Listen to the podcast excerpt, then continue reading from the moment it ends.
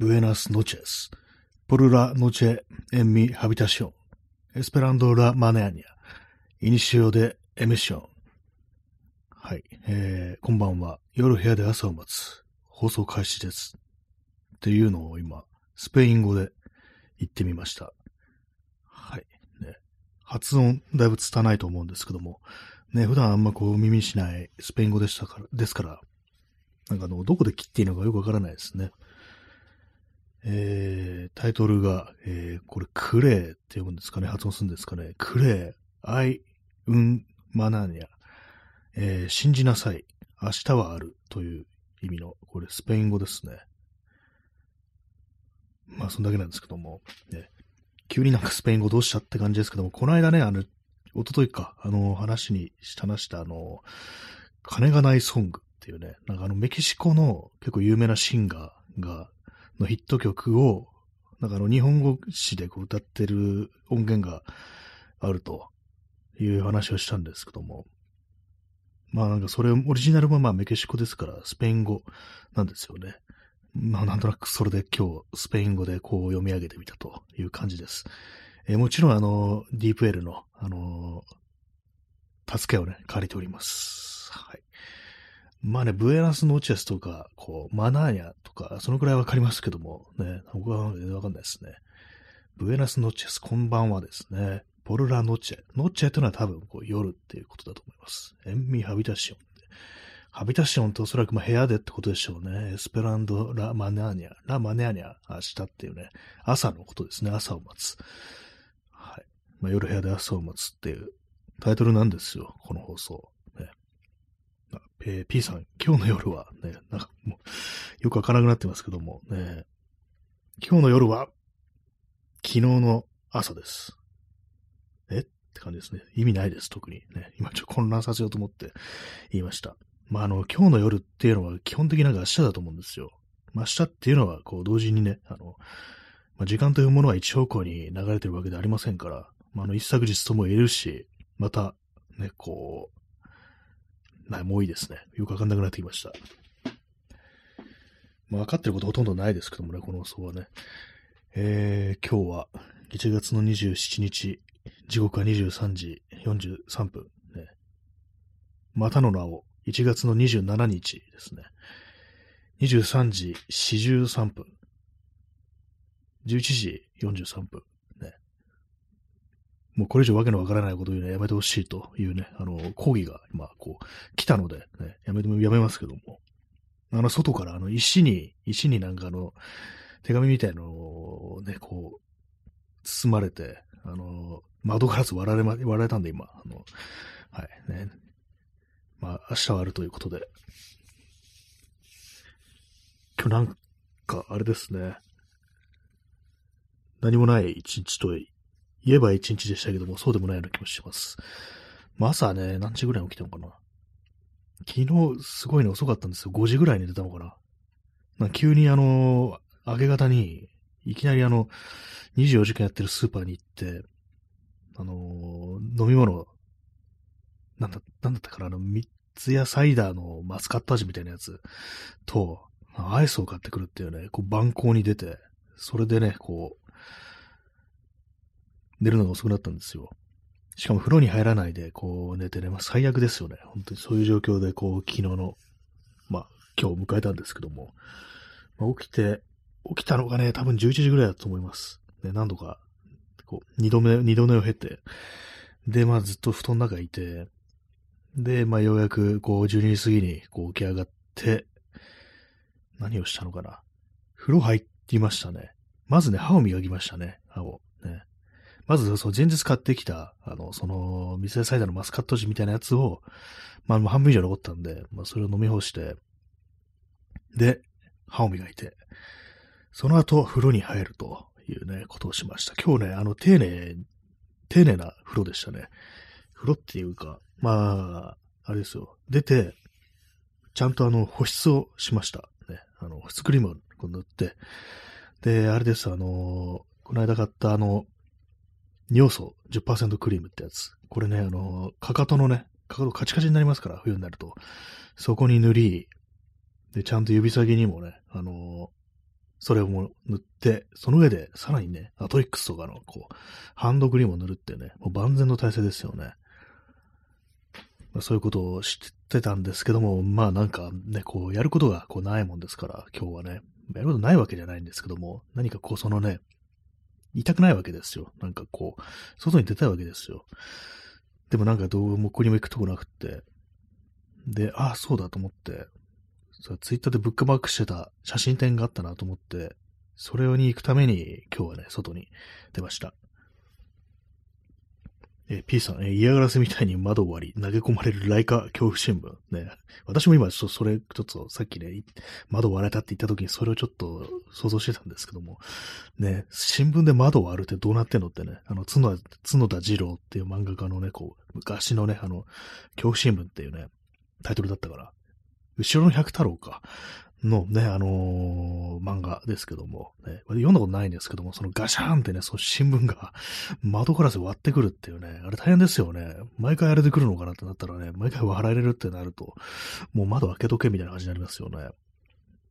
もう呪いっていうか、ね、物理的ななんかあの被害をね、こもたらしてるって感じですけどもね。窓割るのやめようっていうね。なるべく窓は割らない方がいいっていうね。俺は窓を割らない。割らないと思う。まあちょっと覚悟はしておけっていうね。まあそういう感じのこう、窓割り宣言みたいな曲。なんかあの、佐渡ま、佐渡正史って言いましたね。佐渡、佐渡なのかなって思いますけども。佐渡正史っていうね、人がなんか歌ってたような気がします。はい。インスタントコーヒー飲みます。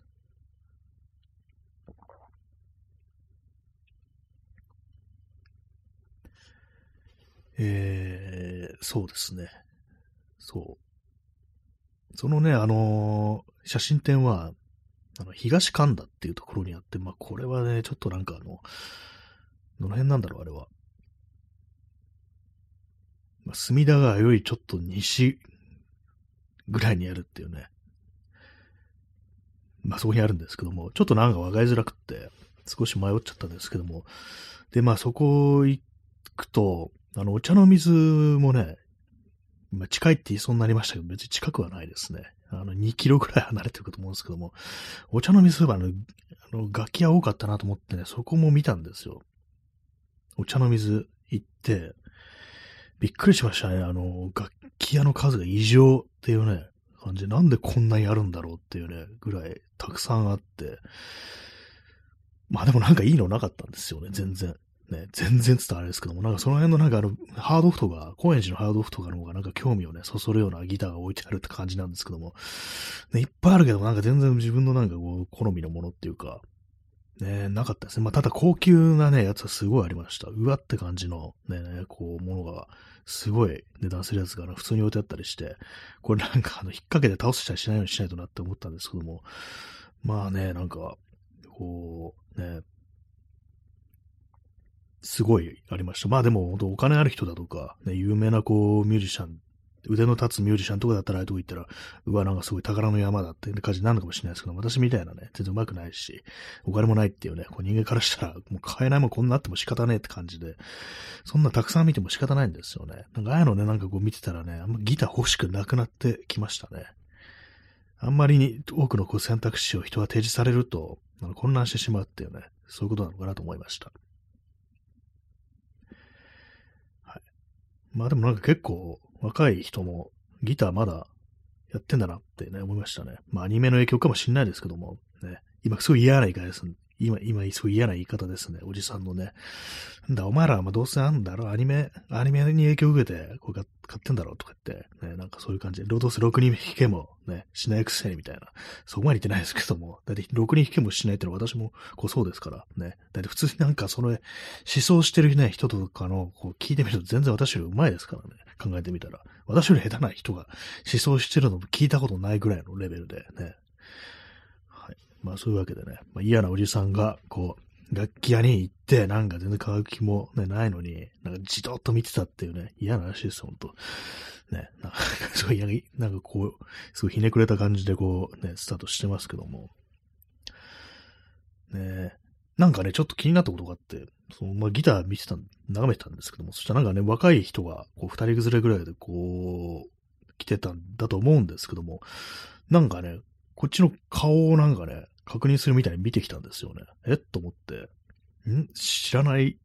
知らない青年だよなと思って、こっちもね、もうちょっと感じ悪かったと思います。ちょっとじろっていう感じでなんか見たんですけど、そしたらなんか向こうもなんか気にするような感じで、またこっちの方見てきて、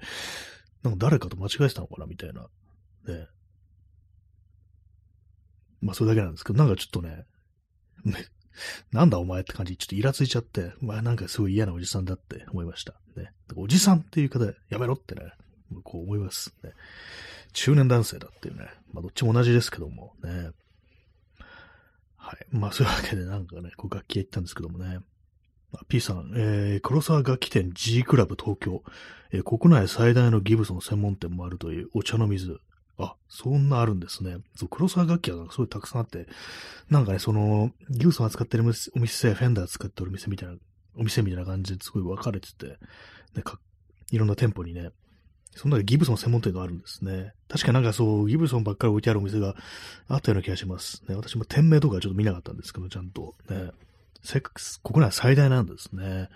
まあ確かにね、他でなんかあんなブワーって並んでるようなね、とこ見たことないですからね。まギブソン、ギブソンのギター欲しいかと言われたら欲しいです。ね、普通に、ね。当たり前ですっていう、ね、言いたくなりますけども。でもあれですよ、レスポールとかではないですね。ギブソンのギター好きなのは、あの、SG とか、まあ、ファイヤーバードとか、ファイヤーバード昨日買えそうになりましたからね。まあ、あの、ギブソンじゃないんですけども、まあ、ギブソン参加のなんかエピフォンっていうところのやつなんですけども、ね、そ、それかファイヤーバードか、まあ、レスポールでもね、レスポールスペシャルってやつで、あのー、弦の振動を拾うピックアップって部品が、あの、普通のレスポールと違うやつ、ね。それだったらね、それはなんかちょっと欲しいですね。でスポーラーなんか別にって、ね、あんま好みじゃないなっていう。一時なんか結構興味あった時期あったんですけども、あの、10代の頃、ね、なんか、こう、あんまそのうち、こう、別に、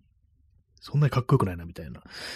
ね、あと、まあ、音もなんか、そん、ね、あんま自分には合わないような、こう気がして。ねまあどうなんですかね。あれを使ってるギタリスト、レッド・ツェッペリンのジミー・ページとか、まあたくさんいますけども、有名なね、ギタリストなんてあれ使ってる人すごいたくさんいますけども、私パッと思い浮かぶのが、そう、レッド・ツェッペリンみたいな強盗を出すときには、あの、レスポール使えばいいのかな、みたいなことは思います。ね。なんかすごく重いらしいですからね、レスポールってね。コーヒー飲みます。まあそんな感じで結構ね、はしごをっていうあれじゃないですけど、見ましたね。なんか、まあ、とにかくたくさんあるんですけども、でもあんだけね、あの、たくさん書き上がって、なんかおってものが一つもないっていうね、これはどうなんだろうっていうね、感じでしたね。だからパーツ類がね、結構充実してるお店があって、ね、こう、ありましたね。まあ、私なんか昨日も言いましたけども、今持ってるギターが結構チューニングが不安定ってことで、あの、弦をね、巻きつけるペグっていう部品、あれをなんかね、もっとしっかりしたやつに変えたら、もね、あの、安定するのかなと思って、ね、ちょっと、でも1万いくらとかするんですよ。まあ結構高いなと思って、ね、なんかこう見てたんですけども、今日行った楽器屋にはこうバラ売りしてて、ああ、それ全部買えないで、ね、あの、その狂いやすいとこだけ、変えるってのもありなのかなと思っちゃいましたね。まあでもそうするとなんかバランスみたいなのおかしくなるのかもしれないですけどもね。そうですね。なんか6弦と5弦が狂いやすいんですよ。まあ3弦もちょっと、3弦じゃない、あの、さあ、そう、3弦もちょっと怪しいんですよ。まあだから全部変えろって話なんですけどもね。ただその、チューニングがすごく安定するっていうペグはほんのなんか1万いくらとかして、まあまあちょっと高いな、みたいなね、感じでね、あのわかんないですけど、どうするかわかんないですけど、まあ多分買わないと思います。ねえー、P さん、えー、草薙剛も迷ってヴィンテージを買ってしまったのも G クラブ東京。あ、草薙剛、レスポールっていうか、ギブソンのギター買ったんですね。ね、どういうのを弾いてるんでしょうか。前なんか YouTube であの、アコギを弾いてるのはね、こう見たことありますけども、エレキは見たことなくて、ねまあ、なんかああいうのもね、ほんとなんかこう天井がね、わからないですから、ほんと高いもの置いてありますよね。でああいうね、高いもんって見てるとね、全然欲しくならないんですよ。この手のものはね、ほんと、絶対自分に使いこなせないっていうね、そういうまあマイナスの自信がありますから、ね、これは無理っていうね、こう感じでね、全然まあ買う気とか欲しいとすら思わないんですけども、もはやでも、欲しいというか、もはやかっこいいとすら思わないみたいなね、音が良さそうというふうにすら思わないぐらいの、あまり関係なさすぎて、ね、そういう感じになっちゃうんですけども、ね、それがなんか3万円とかするね、ギター見ると、お、結構いいんじゃないの？これみたいなね、感じになってね、これ全然違うっていうね。まあ、あの、自分に合うもの、合わないものってありますからね。まあでもギターね、まあ、値段、やっぱ昔ね、自分がこう、ほんと10代の頃とかとかって時と比べて値段が少し上がってますね。このレベルのね、このランクのやつだったらね、これ3万円ちょうどぐらいで買えるんじゃないのってのが今、4万5千円とかね、5万円ぐらいする気がします。ね、まあ、中古とかだったらね、こう3万円とかありますけどもね。まあ、そういう感じ今日ギターいろいろ見ましたけども、別にね、欲しくならないどころか、もう、なんか、良くなりましたね。あの、結構最近なんかずっとギターのこと考えてたんですけども、いいやっていうね、感じになりました。やはり、こう、欲みたいなものが消え去ったなというね、そういう感じですね。あんまたくさんのものを見るとそうなるんでしょうね、多分ね。で、今日行ったね、あの写真展はですね、これもう明日までなんですけども、えー、関山ギャラリーっていうね、ところでこうやってる、えー、ちょっと名前を覚えてない。長船、えー、常俊という、こう、写真家。もうあのー、他界されてますけども、ね。そういった写真、まあ、白黒写真ですね。あの、白黒写真で、こう、まあ、日本のね、こう、街角の、街角って言ったらちょっとあれですけども、収めたもの。これは70年代のね、こう日本のね、こう風景。あの、静岡のあたりらしいんですけども、静岡を拠点にして活動された方らしいんで、それを見てきました。ね、まあ最近私はなんかあの、そのカメラを買い替えようって思ってるんで、まああのね、何をすればいいのかってちょっとわか、もう、もはや結構わかんなくなってて、あの、カメラを買ったとしても、どういう写真を撮って、何がしたいのかなってわからなくなったんですけども、やっぱりなんかそういうことを考えながら見てて、このまあ写真を撮った人はどういうふうに思ってこの写真を撮ったのだろうみたいなことをね、思って見てましたね。まあ何でもないといえば何でもない街角なんですよ。ね、まあその時代のね、あの感じっていうのはまあ当然のごとくそこに現れてるわけですけども、今見ればね、あの、ああこの70年代っていうのはこういう感じのね、まあこの、ここで言うと静岡ですけども、街角ってのはこういう感じだったんだみたいな、ふうなことは思うんですけども、これがね、今現在、ね、こうリアルタイムで見てると、なんだこれただのね、その辺のね、こう、普通のね、街角の写真じゃんみたいなね、特にこれが何がね、あの珍しいんだろうとか、何がこう、ね、あれなんだろう、芸術なんだろうみたいなことって思っちゃい、な、だろうなってことはなんか少しこう感じて、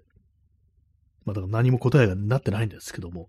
ね、な、なんかこうカメラとね、買うにしても何、自分は何をしたいのかなってね、こう、考えてみてて、結果わからなかったっていうね、感じですね。まあ、今はね、こう使ってるやつをね、売って、まあ、それを足しにして、プラスでね、こう、なんか買ったろうかなみたいなね、ことを思ってて、まあ、最初ね、なんかあのー、今使ったやつ売る気なかったんですよ。でもまあなんかやっぱりこう古いものね、置いてあっても結局のとこ使わなくなるなと思って、だったら新しいのね、こう買うね、資金の足しにしようってね。ね、まあプラスでレンズとか買えるぐらいのね、値段には余裕でなるしって思って、まあ売っちゃおうっていうね、こう感じなんですけども、まあそれを買ったとして、何が、何をしたいんだ自分はってね、ことを思って、うん、わからないっていう結論が出ました。はい。ピザ2等。ありがとうございます。やっぱり2等あるんですね。2等もあるんですね。1等昨日いただいて、3等もいただいて、今日は2等ということでね、2等と書いてあるだけで何かくれるのかわからないですけども、あ、でもスコアが上がるのか。これ多分1等とか2等とか3等でスコアが多分違うんでしょうね。このね、ラジオ特にはスコアというものがありますからね。このスコアね、どんどんどんどん積み上げて、ね、こう高得点をね、こう、得ると、あれですよね。まあ、あの、ポイントみたいになるっていうね。まあ、ポイントっていうのは他の人の放送とかにギフトを送るときに使えるとか。あと何だったかな一応なんかね、あの、そのギフト、それこそ Amazon ギフトみたいな感じでこう使え、なんかこう、交換できるみたいなのもあったような気がします。ちょっとあの、その件ね、あの、うろ覚えなんですけども。わかんないですね。まあでも相当ね、スコアってもの相当高くないと、そういうものとはね、まあだいぶ無縁な感じのね、こう、まあ、この放送はね、そういう感じですから。ね、まあ、というまあ、あんまこう、そのスコアでも気にせずこうやっていこうかなとは思うんですけども、ね、でも2等あったというね、ことでね、よかったなと思います。嘘じゃなかったんだ、このくじってね、それだけは確認できただけ、それが確認できただけで、ね、こう、よかったなと思います。見た目がダメでもハードがあれば、それだけでラッキーってことですよ。逆もまたしかりってね、ハードがダメでも見た目があればそそれでいいっていうね、嫌だなって感じですけども、なんかね、そんなこと言う人いたらね。で、まあ写真展行った後はもうなんかね、することなくって、どうしようと思って、一応なんかカメラ屋さんとか、あのー、ちょっと近くにあったんで、そっちも見たりして、なんかカメラ、中古カメラ屋さん結構人がたくさんいましたね。なんかあの、秋葉、秋葉原の方。の手前ぐらいにあるとこなんですけども、ね、まあ今日どうせだったら秋葉原とか行って、ヨドバシとか行けばよかったなと思いました。ね。はいね。なんかそんなこと言われてもって感じですけどもね。で、その後、まあ例によってね、あの、隅田川まで結局行って、私よく行くんですけども、ね。その、隅田川テラス、ね、川辺に、この、ベンチあるんですけども、そこに座ってやることがツイッターっていうね、X、ね、バツですけども、ね、そんな感じでしたね。でもなんかそうやって座ってるうちになんかどっかね、店でも入るか、みたいな。あ、違いました。あの、その後ね、なんか浅草橋とか、蔵前とか、あっちの方に行ったんですよ。ね、なんかその辺ね、なんか結構最近、ちょっと元気のあるエリアだっていうようなことを聞いて、どんな感じだろうと。まあ、いつもね、通ったりはするんですけども、しっかりね、あの、どういうお店があるかとか、ね、街の空気とか、そういうものは、あの、通り過ぎるだけでかん、あの、ちゃんと見たことないんで、それをね、こう、確認してきましたね。結果なんか意外と寂しいとこだなと思いました。まあ夜ね、あのまあ、まあでも6時過ぎぐらい、7時ぐらいか、だったんですけども、結構ね、人少ないなって感じで、なんかこう、荒涼とした感じをね、私は覚えてしまい、なんか意外にね、こう、なんかひんやりしたとこだなと思いましたね。えー、P さん、紐が景品に繋がってない敵屋のくじね。なんか、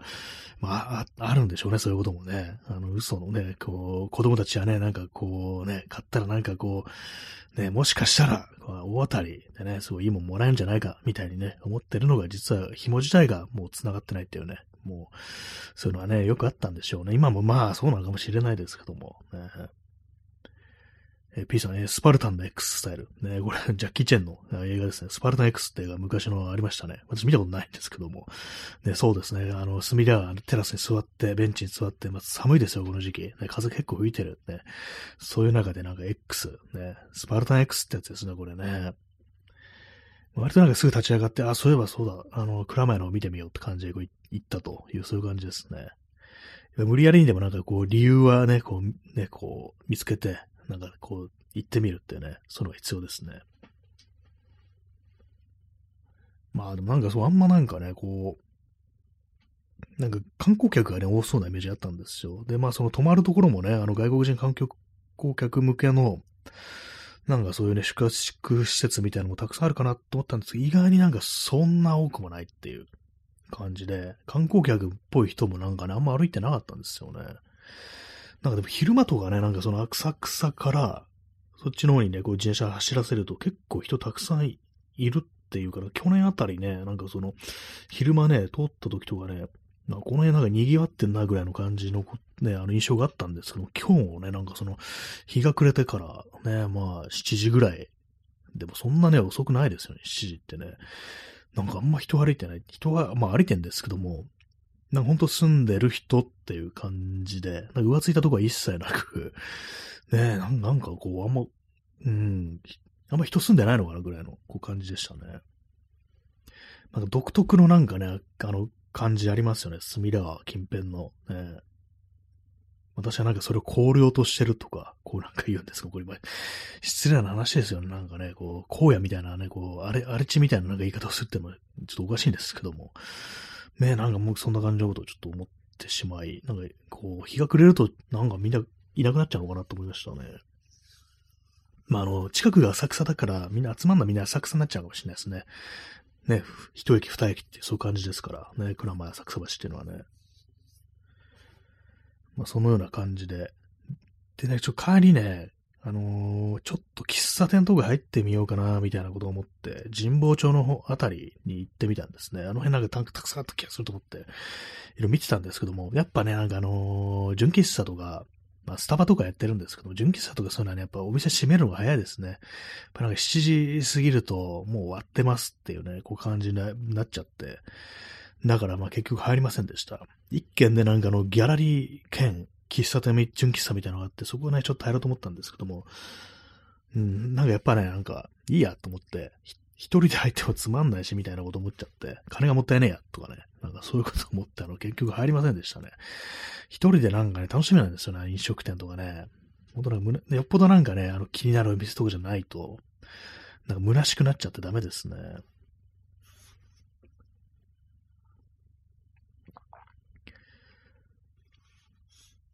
あと武道館のあたりも通ったんですけど、なんか今日ね、やってたみたいですね。そうやって人たくさんいて、こう、まあ、ちょうどなんかね、こう、そのライブだか公演だかの終わりで、こう人がブワーって出てくる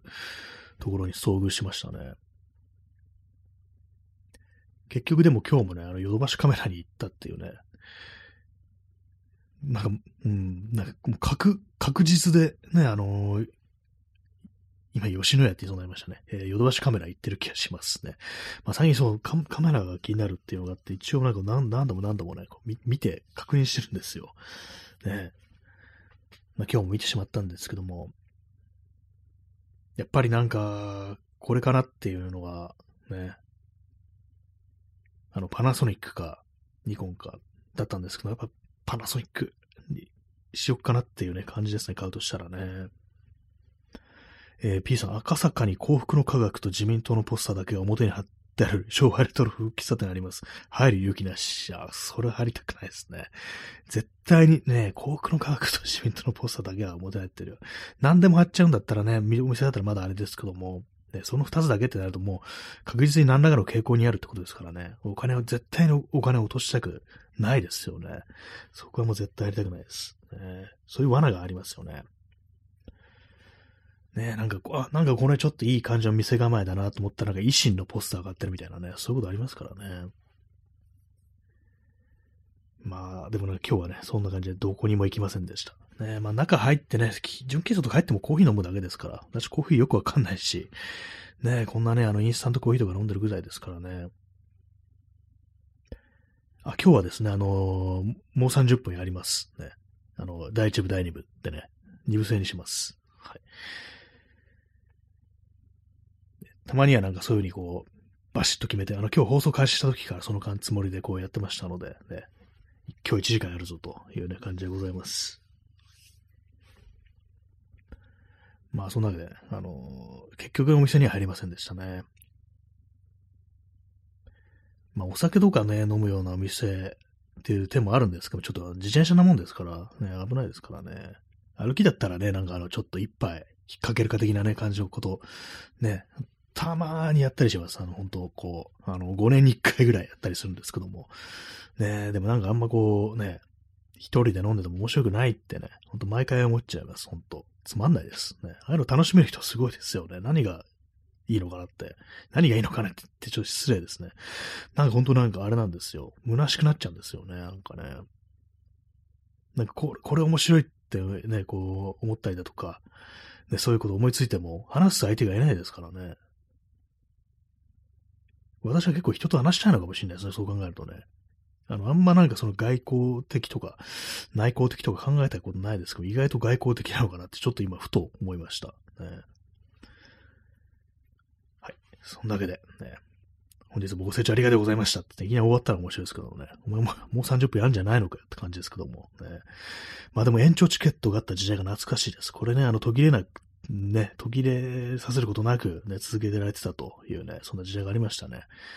毎回なんか延長チケット使ってるね、そういう時代もありましたけども、今じゃもうって感じですよね。なんかすごい、こう、今なんかに没落した日本みたいなこう気分になってますけども、あんだけね、こう自由にね、こう使えた延長チケットが今じゃ貴重品だぜっていうね、なんて貧しくなったんだ俺たちはみたいな、そんなこと思っちゃったりしますけどもね。あ、の、でもね、大丈夫。二部制にすればいいっていうね。終わってまたすぐ始めればいいんだよってね、感じですね。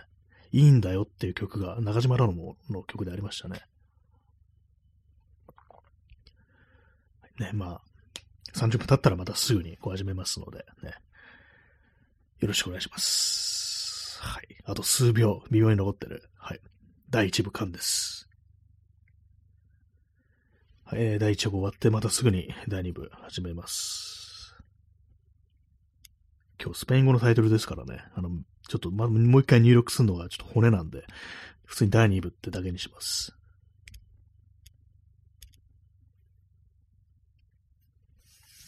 第2部がなんか今、二郎に見えましたね。ラーメン二郎。ね。まあ食べたことないですけども。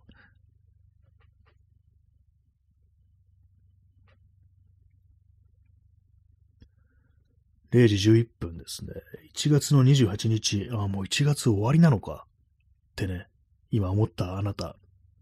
正解。ね。まあ、正解も何も、ね、その通りだった感じですけども。まあ、1月28日です。0時11分です。第2部です。ね。いかがお過ごしでしょうか？こういうなね、あの、土曜の夜ですよ。土曜の夜ね、あの、家にいる、そこのあなた、ね、いいことだと思います。ね。俺はダサいやつだからいつでも家にいるよっていうね。それがあの、この放送の、あの、ね、あの、テーマというか、キャッチコピーというか、まあそういうものですからね。俺はダサいやつだから家いつでも家にいるっていうね。まあ、家にいなくてもこのラジオトークできるんですけどもね。外からやってる時もまあありますけどもね。はい。まあでもね、ラジオトークなんか外でやってたらね、家にいるようなものですよ、ほんと。ね。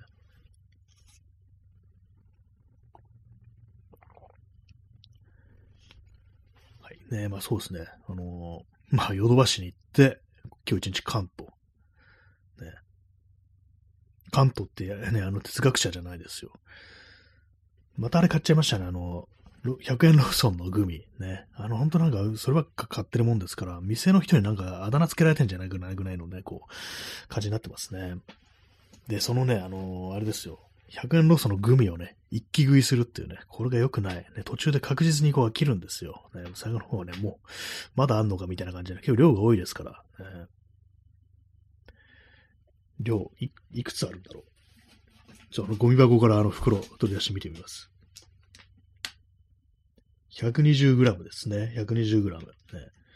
これね、あのー、声優にもね、似たようなグミあるんですけども、これはですね、声優のやつは、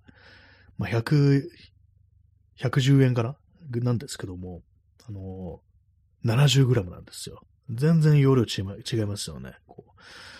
100円ローソンのやつは130円で、まあ、120g ということですから、ね、こう、まあでも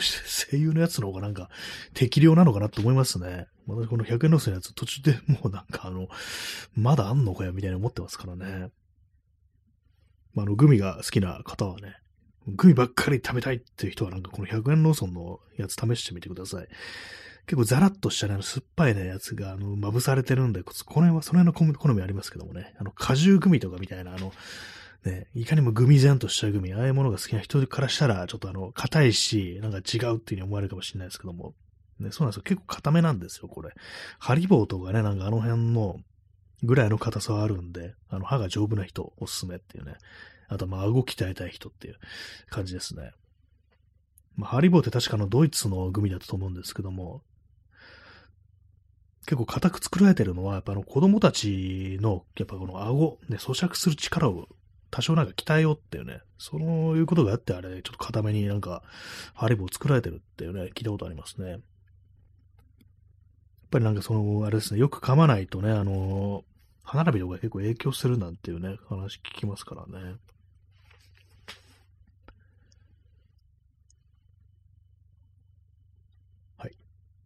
まあ、グミ、買っただけっていうね。酒でも買おうかなってちょっと思ったんですけども、なんかね、結構最近思うんですよ。買おうかなって。でもなんか虚しい。一人で飲むなんて虚しいと思っていつも買いません。ねあんまそう酔えないんですよね。まあ、それいう、それだけのこう一日でした。大したことないです、本当にね。写真展もう一つちょっと本当は行きたかったんですけども、7時までだったんで、もう1個目のやつ見たらね、時間が結構もう30分ぐらいでね、もう7時な、6時半ぐらいだったんで、あこっから今から移動してね、こう行っても、本当なんかこう、ね、すごい、閉めちゃうだろうなと思って行きませんでしたね。P さん、えー、ハリボー謎に熊形状。そうですね。なんかあれのハリボーのね、マスコットキャラみたいなね、ハリボーベアありますよね。ね、なんかあのー、あれが一番メインの商品っていうね、感じですよね、ハリボーね。他にもなんかいろんなのありますけども、ね、キャラクターね、そ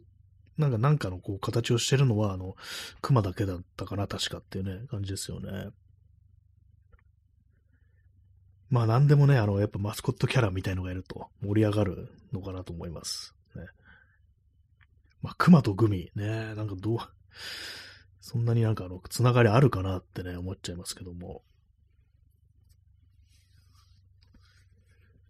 まあそんな一日でしたね。あんま中身ないなって感じです、正直。ね、あの帰りそう、ヨドバシによって、そのね、カメラ買うんだったらやっぱパナソニックっていう気分は結構固まってきましたね、やっぱね。やっぱいいな、これって。性能いいなって思うんですけども、うん、ただそれを使って何をするかっていうね、そういう問題なんですよね、なんか。それやっぱなんかこうあんまり出てこないですね。なテーマみたいなものを見失ってしまったっていう、そういうのがこうありますね。あと、ま、動画がかなり強いっていうのがあって、なんかほんと手持ちでもね、あの手ブレ補正がついてて、その動画ね、こう、記録しながら歩いてもね、あんま揺れないんですよ。これ結構すごいなと思ったんですけども、まあ、そののね、あの、性能を活かして何をするか、思いつきませんね。全然ね。そうなんです。いくらね、こう物が良くっても、ね、機能がね、すごいたくさんあっても、それを有効活用できるかっていうのはやっぱその使い手によりますからね。ね、動画とか全然、まあ今のね、カメラでも撮れるっちゃ撮れるんですけども、やっぱりそのフレームレートとかそういうのが、あとまあ画質もそんなにはね、こう今からしたら良くないっていう感じなんで、まあでもああいうのも見せ方によりますからね、フレームレートって今言いましたけども、ね、映画とかね、24、あの、フィルム、映画のフィルムっていうのは 24fps っていうことですから、多分ね、なんかそういろんな動画作ってる人とかでは、あの、わざとフレームレート落とすっていうことをしてるのかなっていうような動画ね、あの、結構雰囲気あるやつだとかね、そうなったりしますから、まあ、だから別に古いカメラだからといって、ね、こう、まあ、できないこともないのかなと思うんですけども、まあどうせだったらまあその辺ってのね、こう動画の性能のいいやつってね、思いますね。動画の性能を考えないんであればニコンでもよかったんですけども、でパナソニックは動画が強いということでね。あとまレンズね、レンズがなんかズームレンズが結構割と良さそうなのがあるって感じで、ニコンのね、ズームレンズも別に性能はいいと思うんですけども、なんか見た目ダサいっていうね、ダサく見えるっていう感じで、私結構苦手なのがね、あの短くね、あの、収納できるレンズって言うんですかね。あの、使わないときはね、短く、こう、縮んでて、いざ撮りますって時には、あの、その、あれですあの、フォーカスリングみたいなのをぐるっと回して、ニョキッと伸びるやつ。なんかあれが非常になんかダサく見えて、まあでも、いろんなズームレンズ大体ね、ニョキッと伸びるんですけども、なんかその、あんまりペタッとしてると、薄いと、なんかかっこ悪いみたいなね、なんかそういう感覚がちょっと私あるんで、それがなんかちょっと微妙でね、あの、あんま買う気にならないっていうか、え、持ち物ってやっぱ見た目大事ですからね。そう、この間ギターの話もありましたけども、本当に見た目がかっこいいやつ、好きなやつが一番いいんだってね。それはありますよ、ほんとこうね。全然こう、持ってて満足できるっていうね。それはね、非常になんか、やっぱ自分の手で使う道具ってものはそれは大きいですよね、やっぱりね。その辺はなんかこう妥協なくね、こうやった、こう考えた方がいいんじゃないかと思います。ね。それもあって私なんかあんまこう、物を買わないで済んでるってところありますね。ちゃんと見た目も気に入るやつにしなきゃっていうね。絶対なんか、その、いくら性能良くても、好みじゃないやつをね、買っちゃうと後悔するっていうね、それありますね。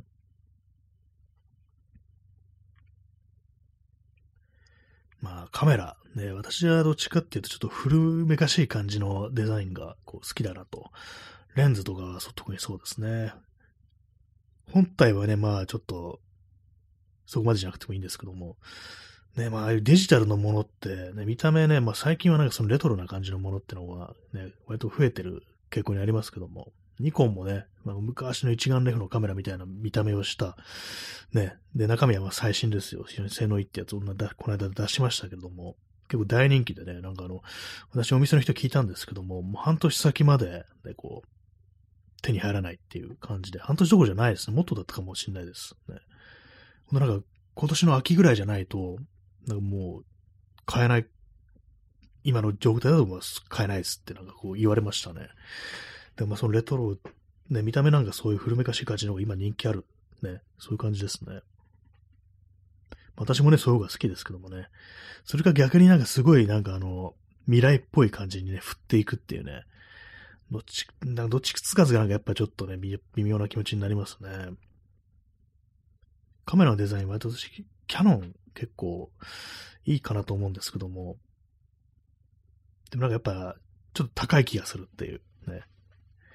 あと、ね、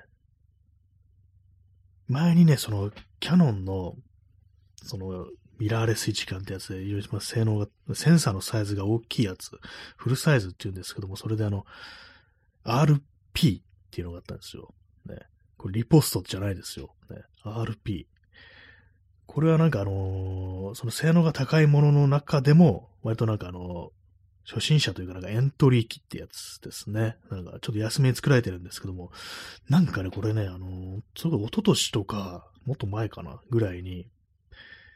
まあもう出てたんですけども、なんかやったらとね、安い値段で、そこら中に置いてあって、それ8万円だったんですけど、ちょうどジャストのね、8万ジャストの値段でなんか、そこら中のカメラ置いてあって、ななんかこれだけ妙に安いなと思ったんですけど、まあその時ね、私まだあの買い替える気なかったんで、ね、あのままこれちゃんと見てなかったんですけども、そのうちなんか全然ね、その安くなってるの見なくなって、今ではなんかこう、11、2万っていう感じなんで、なんか一番安くなってた時を見ると買う気しないですね、なんかね。だからまあ私の中でキャノンはいいやっていう感じなんですけども、なんかカメラ業界っていうか、そのカメラの市場みたいなのがなんかおかしくなってる感じありますね。なんでこれこんな高いのみたいなね。富士フィルムとか、なんかほんと受注停止みたいな、なんかよくわかんないですけども、ね、なんか感じになってて、手に入りにくいらしいんですよ。で、まあそれすごいね、値段が高騰してて、で、中古でもね、なんか、私がね、こう、ま、前にあの富士フィルム使ってたんですけども、それがね、あの、あの新品で2万5千円とかで買ったね、たまたまね、見つけて安いやつ買ったことがあったんですけども、それが今ではね、なんかあの3倍ぐらいの値段になってるっていうね、しかも中古で、ね、何これって思って、もう富士フィルム絶対買わんみたいなね、感じになってますね。なんかその、いうのね、ななんでもなんであんなってのかわかんないですけども、やっぱでもそういうのね、あの、欲しい人からしたら結構文句言われてますね。ふざけんなよって感じで、もうちゃんと作れやってのはなんかね、こう、生産しろよとかなんかいうふうに言われてますけども、ね、まあなぜそのようになってるのかわからないですね。まあ、だからなんかそのニコンかパナソニックか2択っていうね、感じになってますね。まあ、パナソニックね、あの、私最初にデジタルのカメラ使ったのパナソニックだったんで、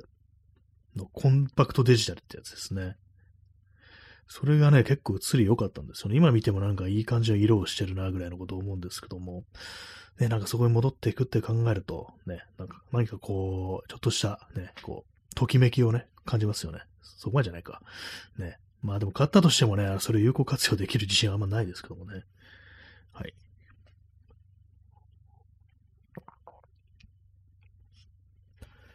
まあでもな、こういうね、土曜日ね、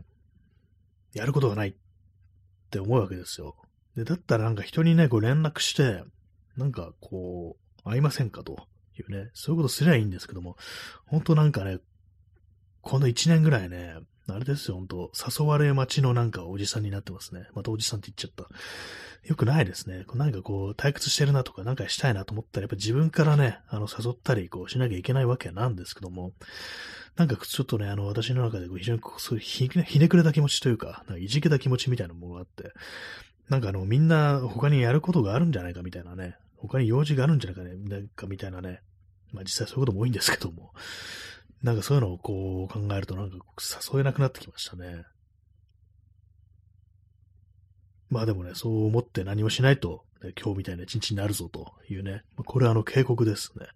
自分からね、こう、なんかね、そういう時は声をかける方がいいんだっていうね、感じですね。いきなりなんかこの10年ぐらい連絡してない人に突然連絡したら怖いですよね。はい。はい、冷たくなった、ね、コーヒーを飲みました。飲み干しましたね。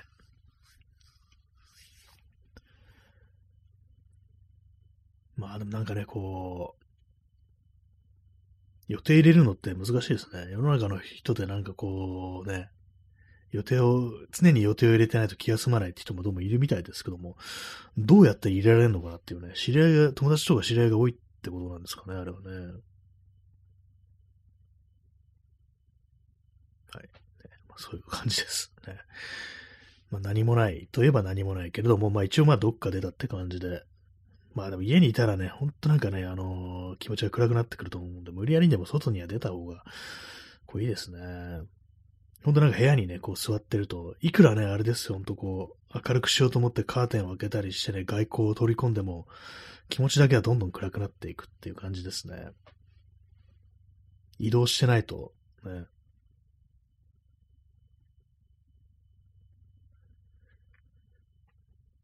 そう、今日起きて、そう、まずね、あの、考えたことが、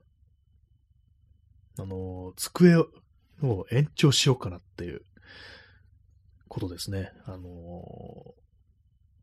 っと足と、まあ上の天板ってやつですね。板ですね、乗っける。それを追加で、こう、なんかこう、いろいろこう、買ってきて、作ろうって思って、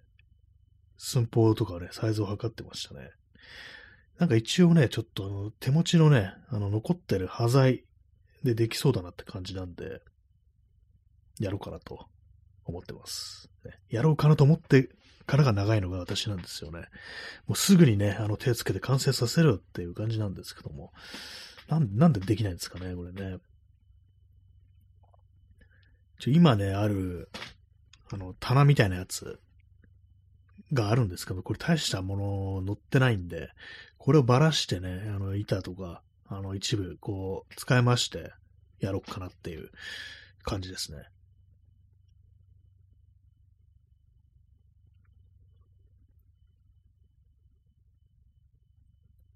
はい。今すいません。あの、あくびしてました。ね。思いっきり。ね。あとそうですね。あの、椅子のね、椅子の足に、あの、クッションシートを貼りました。ね。結構ガタガタうるさいんで。ガタガタうるさいんで言って、あの、ね、文句言ってくるやつってそういう意味じゃないですよ。普通にあの音がね、あの、弾いたりするガタガタね、するんで。まあでも、きしみみたいなものはね、やっぱ、うん、こういうのってのは本物専門家みたいなものに、まあ、やってメンテしてもらわないといけないのか、それとも、まあ、こういう音がするものなのかね、ちょっとわかんないですけども、このラジオトークとかやってるとね、ギシギシ音が入るのが気になりますからね。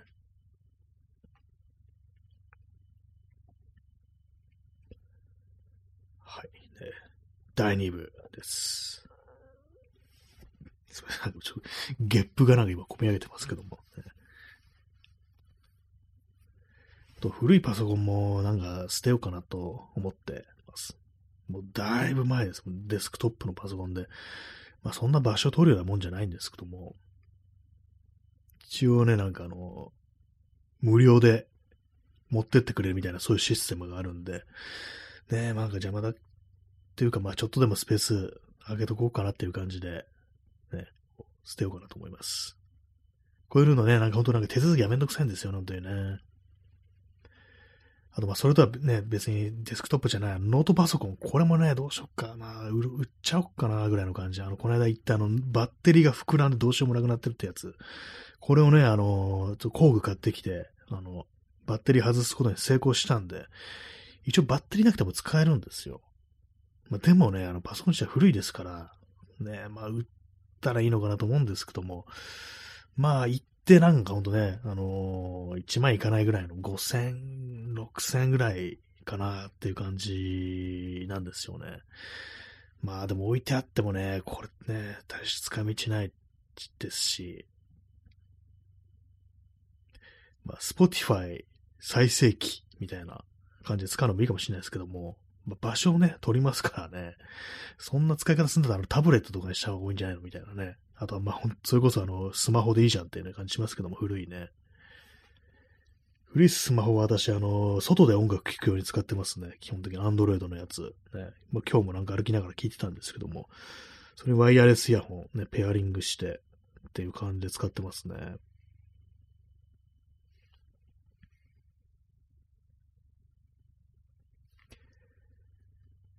今日はでもまあ結構、気温、気温自体はそんな寒くなかったと思うんですけども、風が強くて、ね、今日11度ですね。あのー、最高気温東京は。ね、なんか割と寒かったですね。最近あの髪の毛切ったもんですから、あの後頭部がちょっとスースーしてね、あの寒いですね。正確にあの首がなんか、やっぱこう、ね、寒く感じます。やっぱネックウォームみたいなのあると便利なんでしょうね。マフラーとかね、ああいうのをやらないんですよ、私。首元になんか巻きついてるのちょっと嫌で、あの前世であの公主権されたことを思い出すんで、それでなんかあのー、やらないんですけども、でもね、こう寒くなってくるとね、やっぱあった方がいいよなってね、思いますね。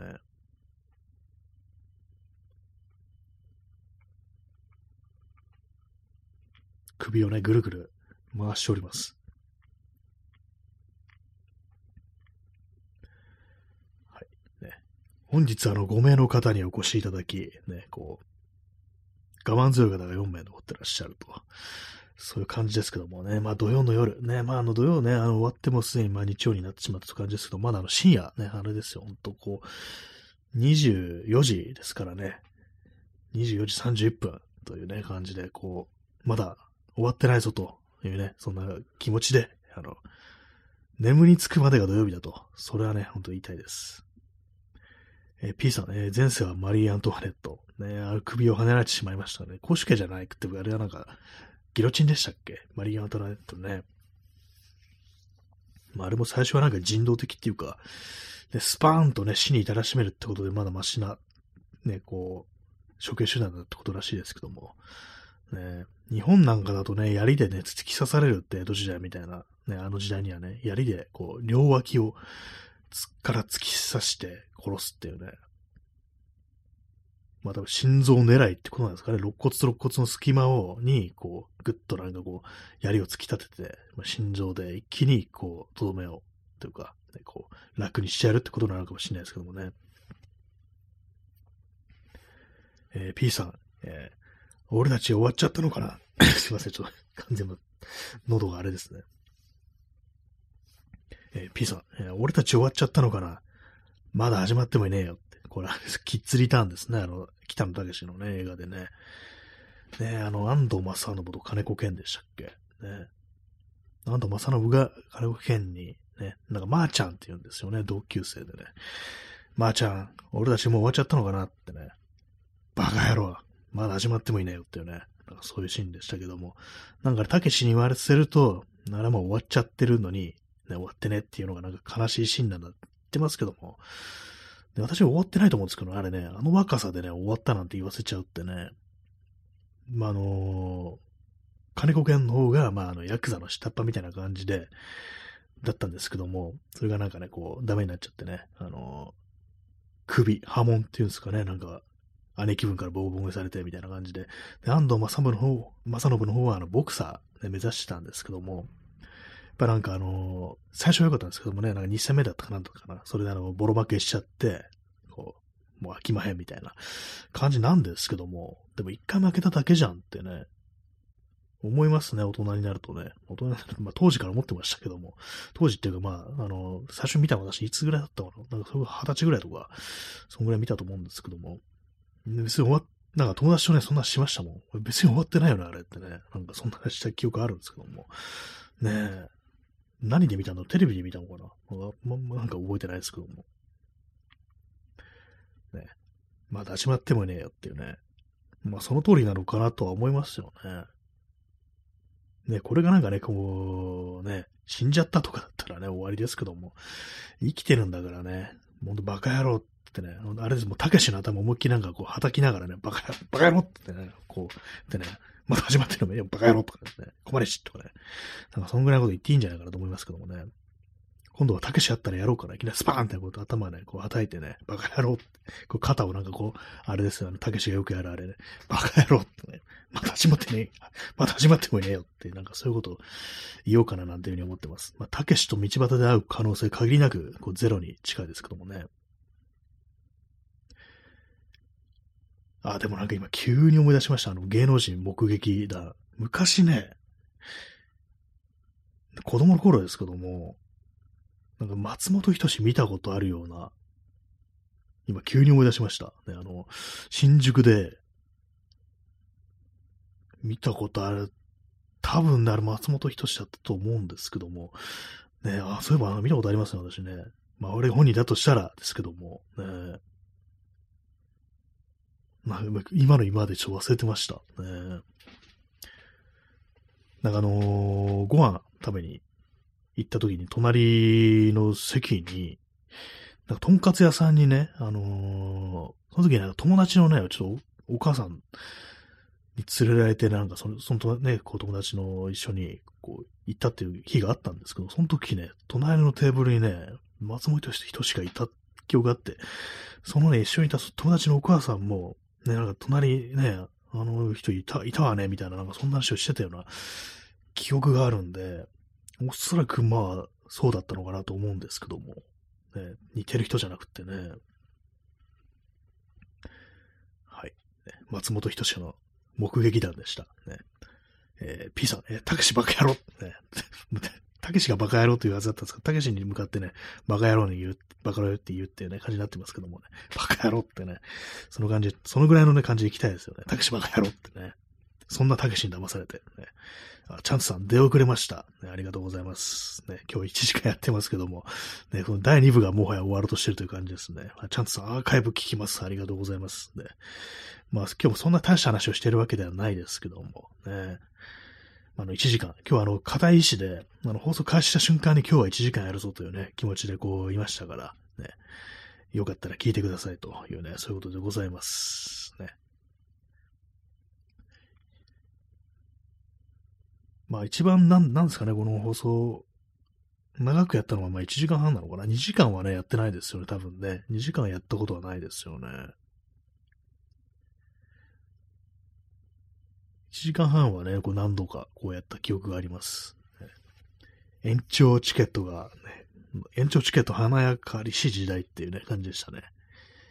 延長チケットの価値が暴落した時代はね、よく延長したものです、本当ね。あの時は良かったよなっってね、本当思いますね。そんな思ってないですけどもね。あの、でも楽は楽ですけどもね。あの別にこの今の状態でも、ね、一旦終わってまた始めればね、二部制にすればいいだけですからね。バカ野郎ってね。まあそんな感じですけども、ね、なんたけしなんだよっていうね。え、箱庭さん、えー、周りから見てというより、本人たちの心の中ではもう記録もないというか、糸が切れてしまい出た言葉という感じなのでしょうか。えー、映画見てなくて行ってます。すみません。あー、でもなんかね、そうじゃないような、記録もないって感じじゃなかったんですよ。と思うんですよ。まあ、その安藤正信の感じも、まあ、ちょっと一時的な感じだと思うんです。そんなね、あの、絶望はしてない、力が抜けちゃったっていう感じだったけれども、もう記録がないっていうね、風では、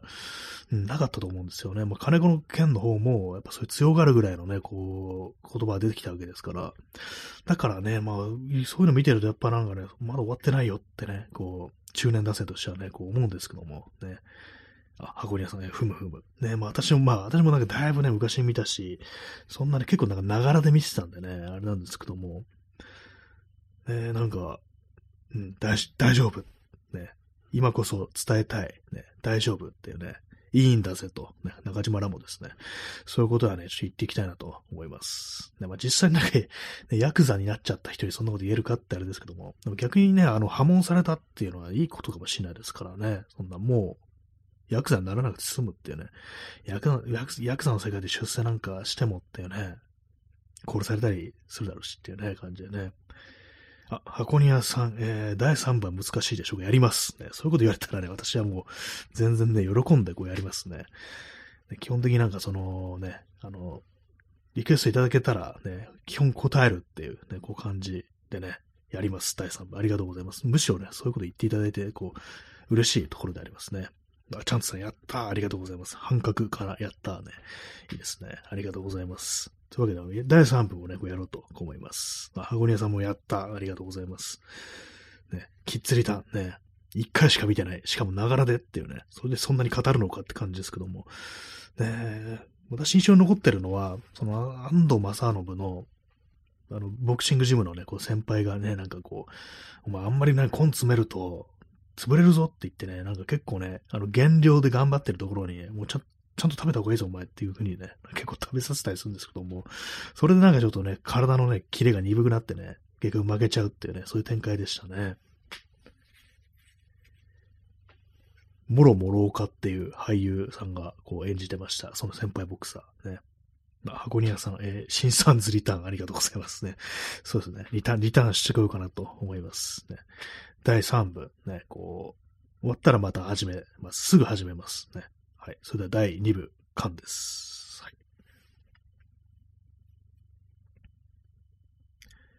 第2部、終わりました。ね。第3部。第3部っていうか、1時間半やるのは結構久々ですね。前やったのいつぐらいだろうっていうぐらいの。まあ、こんだけやってるとね、なんかいつどうだったかって忘れますね。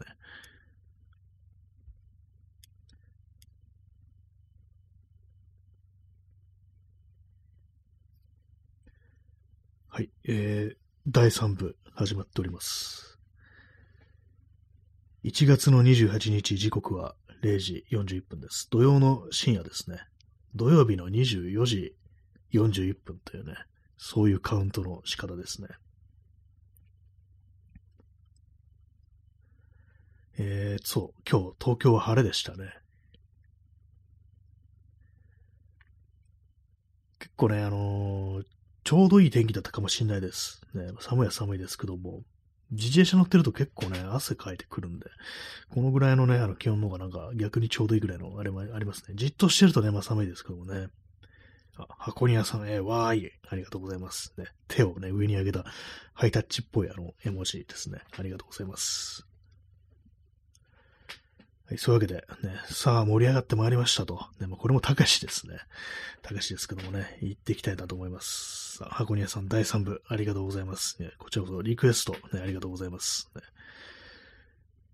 結構ね、そう、ラジオってものは割と長い番組多いですからね。昼間のラジオとかでもね、あんま最近ね、その、ラジオ、まあこのラジオトークとかそういうの以外の聞いてないんですけども、昔はなんか結構ね、その深夜放送のラジオとか聞いてたりしたんで、あれってまあ大体2時間とかですよね。結構長くやるんだなとね、思います。あチャンツさん、えー、今日は何を飲んでますか？今日はですね、インスタントコーヒーですね。普通に。さっきはね、なんかあの、ハーブティーみたいなの飲んでたんですけども、インスタントコーヒーです、今日は。今日はちょっとあの、コーヒー控えて、間になんかね、あの、紅茶とか、ハーブティーとか挟んだんで、最終的にはあのコーヒーに戻ってきたという感じですね。やっぱなんかずっとなんか飲んでるとね、あの、飽きちゃうっていうか、なんか全然美味しく感じなくなっちゃうんで、やっぱなんか適宜ね、なんか変えていった方が、こう、いいのかなと思います。あと、コーラも買ってきてあります。ね、これはまだ飲みませんけども、ね、愛さん、えー、こんばんは、ね。こんばんは、ありがとうございます。ね、今日もやってるというか、今日第3部でね、あの、今日1時間半やってやろうというね、そういう気持ちで、まあ、あの、土曜のね、深夜ですから、ね、土曜日の、ね、まあ、あの、日付はね、もう日曜になっちゃってるんですけども、土曜日の24時43分ですからね、はい、やりますという、ね、感じなんですけども、ね、まあ、そんな大した話はしてないんですけどもね、今日、何をね、何をしたかとかそういう話ばかりこうしているんですけども、そうそうですね。あの、一応、まあ、アーカイブ聞いていただいたらわかると思うんですけども、今日はね、あの、結構遅く起きて、昨日なんかその、明け方まで起きてて、しかも明け方になんか急にスーパー行って、ね、アイスと、ね、ジュースを買ってきてんでね、こう、アイス、アイス食べるっていうね、ちゃんと全部、そんなことをした翌日ですね。でやっぱなんか結構ね、そう、アイスって胃が持たれるんですかね？なんか寝てる間ね、なんかずっとなんかちょっと気持ちなくて、っていうか変なゲップが出てね、何度も何度も起きたんですけども、ね、なんか、寝る前になんか食うもんじゃないなって少し思いましたね。で、まあだいたい11時ぐらいに起きて、それでこう、あれですね、あの、布団の中にずっといて、12時過ぎてようやく起きたという感じでした。えー、チャンツさん、えー、最近青空文庫を漁るのが楽しいんですか？えー、新谷さんのおすすめの作品を教えてください。あ、青空文庫ね、ちょっとね、私あのー、そう、前のね、今もう使ってないスマホがあるんですけどそれにね、青空文庫の入れてるんで、これを見ればね、あのー、私が何を読んでたか思い出せると思います。たまにね、そうですね、あのー見てましたね。ですね、私のこう読んだ本リストは、こう、今表示されるんですけども、えー、っとですね、読了した作品っていうのがありますね。あれ、あ、出て、出てこない。なんかあの、なんか、なんかリセットされちゃったみたいで出てこないですね。読んだ作品。読みかけのね、本は、というか、しおりが挟んであるのが、山川隆夫っていう作家のね、本で、山川は、山、山は山、マウンテン、マウンテンリバー。型は、あれです、あの、方向、方向の方ですね。ダイレクションのね、方向、ね。に、夫って書いて山川片夫っていうね、こう名前の人なんですけども、どういう、どういう作品だか全然覚えてないですね。これ前に読んだのいつだろう、これ。ね。60年代のね、こう、小説ですね。何も覚えてないですね。去年の1月にね、私読んでますね。2023年1月にこれ読んでるんですけども、なんですか、他、まあ、青空文化でね、あ、チャンさん、えー、マサオらしいです。あ、片尾じゃなくてマサオなんですね。そういうことありますよね。まさかそんな読み方をするなんてっていうね。まあ、青空文庫でね、あの読めるような作家で私が好きなのって言うと、やっぱあれですね、梶本次郎。梶本次郎ね、私これ結構好きで本とかね、割となんかね、読ん読んでるっていうか、あの、持ってたりするんですけど、普通に買ってね、なんか、読んでたりするんですけども、そうですね、梶本次郎はなんかこう、私はもう全部、まあ短編なんでね、あの、読みやすいっていうのがこうあるんですけども、ね、まあ他何かあっただろうか。ね、今なんかこう適当にこう見てるんですけども、適当に見てるって、ね、まあでも結構有名なね、あの、特に戦前のね、あの、作品、作家の作品はね、こうありますね。大概あるって感じですからね。えー、あ、アコニアさん、えー、レモン、ね、有名なね、こう作品ですよね、これね。えー、チャンツさん、えー、カジモトシルだとやっぱりレモンですか？そうです。私はね、レモンというよりはね、やっぱ他のね、他のが好きなんですよ。ね。そう、私も タイトルは覚えてもないもんですから、今ちょっとね、あの、端末で見てるんですけど、私好きなのはね、あの、ある崖上の感情っていうね、これ結構なんか変なね、あれなんですけども、ね、ちょっと性的な内容も含んだり、こうするんですけども、この崖上の感情、よくわかんないタイトルですけども、ね、崖の上に立ってなんかこう街を見てるっていう、そういうシーンがあるんですけども、そのね、なんかの、その風景みたいなものが、私なんかずっと気になってて、まあ、東京ね、あのー、結構坂が多い場所、ところですから、まあ、なんかこう、それが見晴らしのいいところってのが、こういう普段のね、こう自分のなんかこう行動範囲の中にこう、実はなんかこんなとこが、こんな風な眺めがいいとこあるんですみたいなのがあったりするんだろうかみたいなことを思ったりして、そういうなんかあの、視覚的な興味ですね、この小説の中に登場するね、風景の、どんなんだろうっていうね、そういうのがあって割と結構好きなんですよね。カズネムルさん、えー、出遅れました。ただいま、ね。ありがとうございます。今日はね、3、第3部ということで、1時間半やってみようかというね、そんな感じでね、お送りさせていただいております。ね、聞いていってください。ねまあ、ちゃんとさん、えー、ある崖上の感情、えー、DL してみました。ね、あ、そうですね、ちょ、私のね、こう、ぜひ読んでみたいな、読んでみてほしいなと思うんですけども、これ昭和3年なんですよね。私ね、結構ね、あのー、このね、この作品取り憑かれてるところあって、これはですね、実際にね、この中に出てくる風景みたいなところの、っていうか、これあれなんですよ。東京の、麻布のあたりですね。そういうふうにね、飯倉片町って呼ばれてる、ね、地域があるんですけど、町があるんですけども、そこなんですね。そこ行って、実際にね、あのー、まあ、それあの、昔ね、あの、梶本次郎が、あの、下宿してた、ね、ところなんですね。で、まあそこをまあモデルに書いてんだろうという、まあそういうふうに踏んで、で、それなんか実際行ってみてね、どのあたりがそのね、あの崖上に当たるんだろうって感じでね、結構歩き回ったりして、たまになんか結構近く通った、通るたびにそこを確認しに行くんですよ。ね、ちょっとやばい人ですね。でもなんか、よくわかんなくって、まあ、あの、小説ですからね、あの、あの膨らませてるっていうのはまああるのかもしれないですけども、まあでもね、あのー、戦前ですからね、昭和3年ですから、今と全然中身が違ってて、今みたいな高い建物もないから、こう、そういう、本当になんかそういうようなね、こう、街全部見下ろせるような風景があったりしたのかなって、こう思いながら、ね、こう、あの、まあ、ちょっと住宅地なんでね、結構怪しい感じになっちゃうんですけども、なんかね、こう、うろちょろしたりして、写真撮ったりなんてしてね、したことがこうありましたね。結構、それもなんかあの、古地図ね、昔はそれこそ昭和ね、こう、初期の地図とかもね、図書館で調べてて、で、その小説の中に登場するね、あの、まあ、いろいろね、あそこに何があってっていうそういう描写があるんですよ。崖の上からあの、洗濯屋が見えるとか、病院が見えるとか、そういう描写があって、で、まあ、そのね、あの、地図と付き合わせてみて、昔の地図って書いてあるんですね。それ何々委員とか、ね、なんかそういう、どこにどういうお店があったとか書いてあるような地図があるんで、それをね、見ながら、ここ、ここの場所かな、この場所かな、みたいな風に考えて、ね、こう、いろいろ分析するなんてことをやったことが、こう、ありますね。結果、なんですかね、あのー、正確な場所はわからないけれども、まあ、それはやっぱりあの、空襲、ね、東京は空襲で、その、飯倉片町、ね、麻布近辺っていうのは結構ね、あの、空襲受けて焼けちゃったんですね。それでなんかね、まあ、結構景色が変わってるからわからないのかなっていうね。あとはまあ、あの、普通に私有地になってて入れない部分になってるっていう、まあそういうことかなという、まあ結論には一応行き着いてるんですけども、これをね、なんかこう、あれですね、いつか、なんかあの、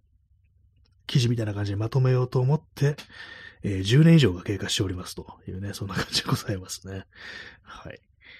えー、チャンツさん、えー、古地図散策。それはかなりの取り憑かれぶりですね。記事になりそう。そうなんですよ。記事にしたいんですけども、一回ね、したことあるんですよ。これね、あのー、ほんとね、皆さんの知らない、知ってる人は知ってるかもしれないですけども、ね、昔からフォローしてくださってる方、してるかもしれないですけども、あの、ブログがあったんですね。そのブログの記事でね、一回書いたことあるんですけども、そのブログはもう消しちゃってね、あの、ないんですけども、いつかね、なんかそれをもう少し、あの、少し、ね、ちゃんと検証して、ね、あの、ちゃんと書くっていうことしたいなと思って、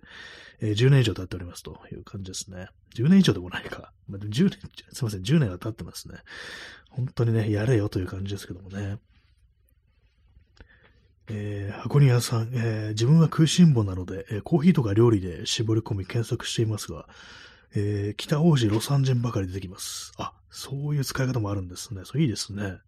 言葉でね、なんかそういう感じで絞り込んでいく。やっぱロサン、ロサンジンなんですね。やっぱね、そういう食通みたいなね、こう話となればっていうね。ロサンジンって言うとやっぱあの、すき焼きを思い出しますよね。あの、今ね、なんか一般的になんかこう、すき焼きっていうと結構甘ったるい感じするけれども、ロサン人のすき焼きはなんか、最初に何でしたっけ？あの、野菜でしたっけ？野菜か肉かど別々なんですよね、あれね、なんか。それもなんかあの、味はね、なんか砂糖とかね、そういうもの使わずに、醤油だけみたいなね、だしと醤油だけだったから、なんかそういう感じで、絶対ね、あれ思います私もロサン人の方がね、正しいみたいなこと思うんですけどもね、あ、ちゃんとさん、美食、美食クラブ。ね、これあれですよね。あの、美味しんぼのモテネタみたいなものですよね、これね。美味しんぼでもすき焼きのエピソードありましたからね。なんだこのすき焼きとかいう甘ったりものは、みたいなことを海原優さんが言って、なんか回があったような記憶があるんですけども、確かにその通りっていうね。私もなんかすき焼きってなんであんな甘いんだろうっていうね、こと思いながらね、こう、生きているので、ね。あれですね、結構あの、1時間超えると、ちょっと喉乾燥してきますね。あのコーヒーを飲み干してしまったので、最後のあの、一滴を、あの、インスタントコーヒー飲みます。ね、命の一滴って感じですけども、ね、そう、すき焼き、すき焼きはね、なんかね、ほんと変な、変な食べ物ですね、あれね。昔な、なんであんな甘ったるくしてるかっていうと、昔あの、砂糖が貴重品だったっていうのと、あと、まあ、あの、質の良くないね、あの、肉でも、牛肉でもごまかせるからっていうね、なんかそういうのがあったらしいですね。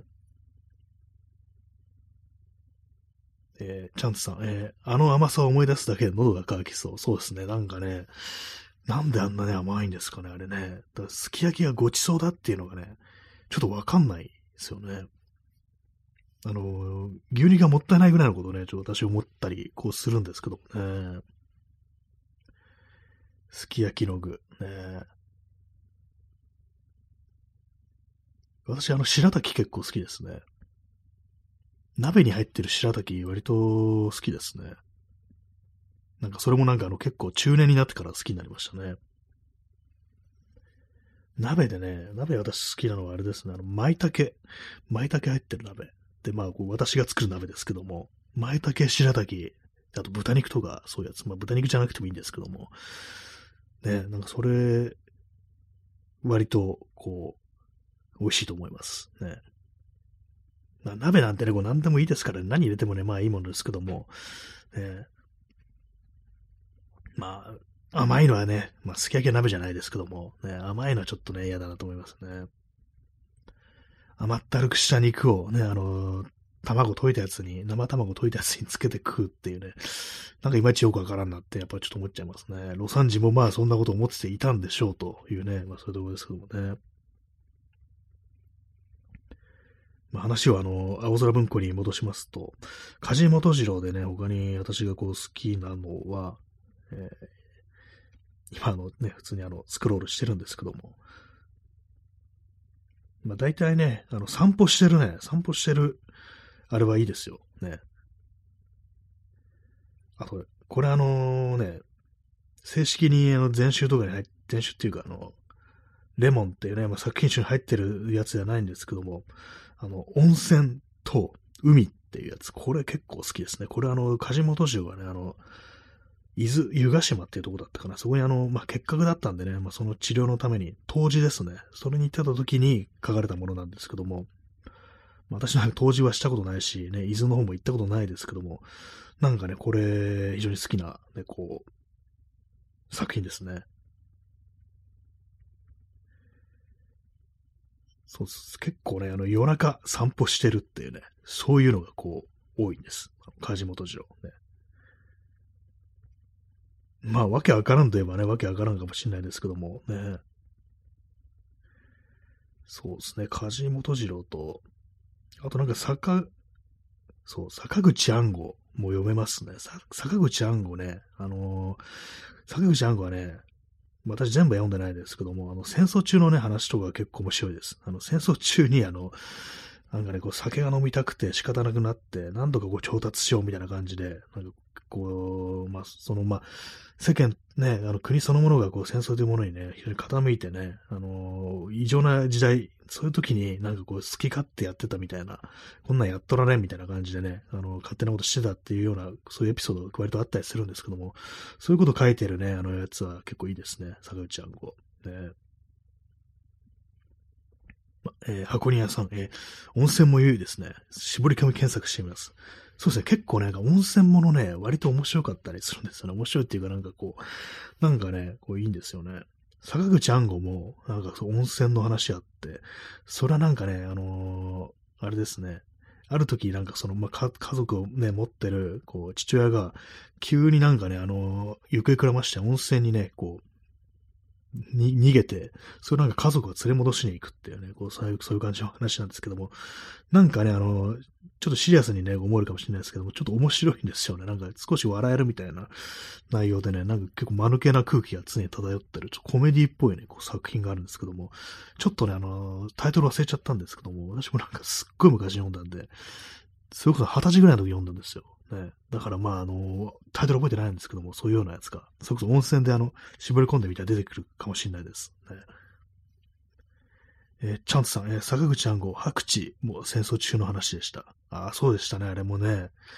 白地ね、私読んだはずです。ね、読んだはずですっていうね。これもね、結構ね、もう昔すぎて、内容覚えてないんですけど、戦争中の話って何かを覚えてますね。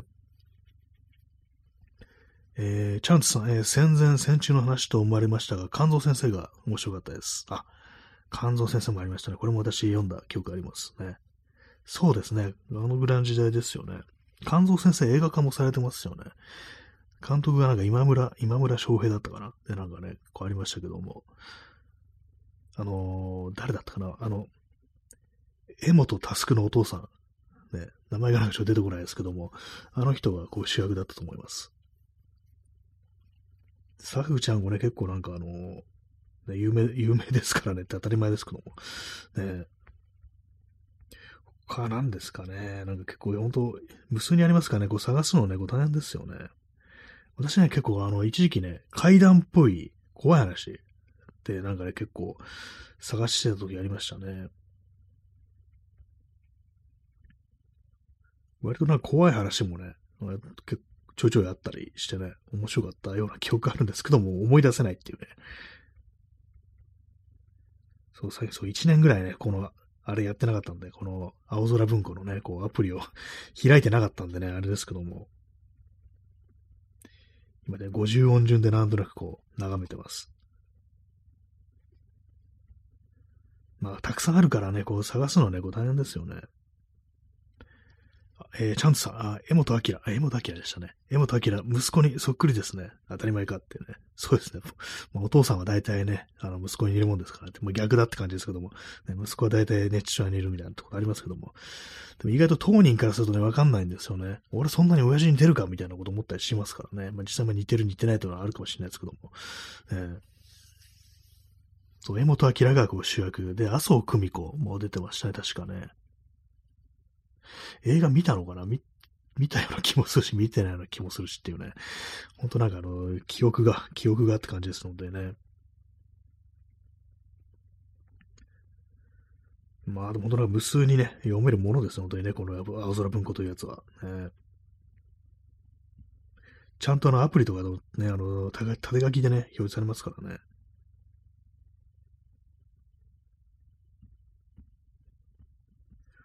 スマホが古いせいか、アプリが固まりましたね。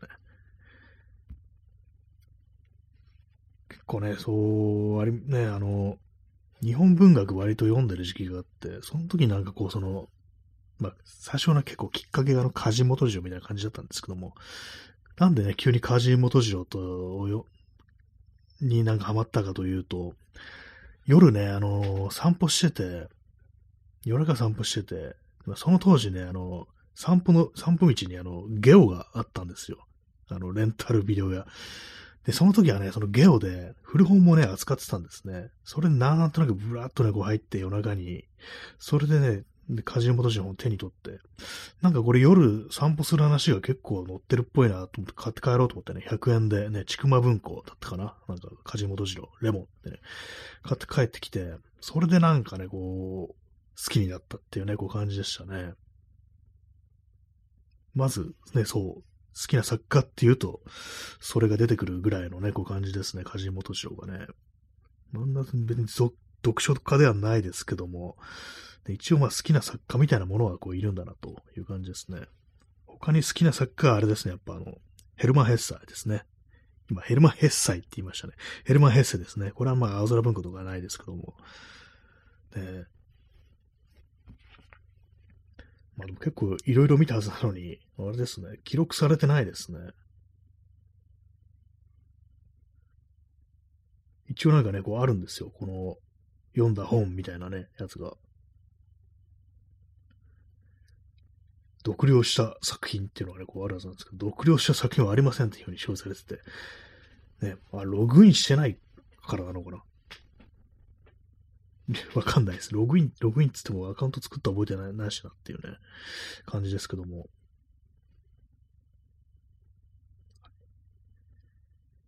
そうですね、そういう感じですね。温泉でね、絞り込むってのは結構いいアイデア。ね、やっぱその、キーワードみたいなのでね、いろいろやってみるってのがいいかもしれないですね。階段とかね、そういうのがですかね。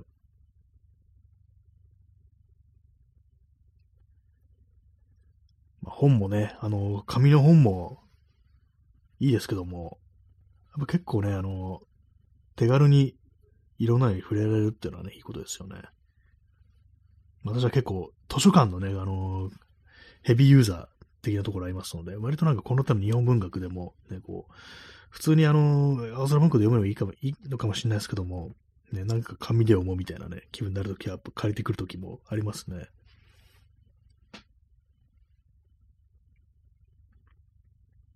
チャンツさん、えー、紙の本高いですからね。そうですね。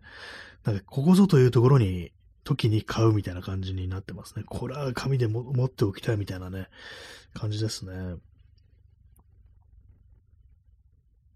電子書籍なんですかね私ほとんどね、ご利用しないんですよね。結構安くなってて買えるチャンスとかあっても、やっぱね、そう、これはやっぱ紙で欲しいっていうね、感じで買ったりすることがありますね。あの、Kindle とかね、なんかあの、いつ読めなくなるかみたいな、なんかそういうこと考えちゃったりして、ね。まあ、紙はね、場所も取るってのはまずありますよね。高い上にね。まあ私があんまその読書じゃないからそこまで気にしなくて済むっていうのはあると思うんですけども、えー、私あれなんですよね、写真をね、撮る割に写真集あんま持ってないっていう、ね、感じなんですけど、写真集もね、なかなかあの、大きいし、高いし、かさばるってのありますよね。そうが、な、なんで私はこうね、写真なんか撮ってる、一応まあ、そういう体で言いますけども、何なんですかね。まあ、P さん、キングオブトーク、ありがとうございますね。鉄夫みたいなのが、不意に全画面で登場するっていうね、ありがとうございますね。トークの、トークの王です。キングですね。そう、そうですね。ま、毎日やってますからね、ある意味キングかもしれないですのでね。異常ですよね、かなりね。えー、時刻は1時6分ですね。25時6分って言うとなんか特別な感じがして、なんかいいですよね。夜も、ね、夜も深まってまいりましたという感じですけども、ね、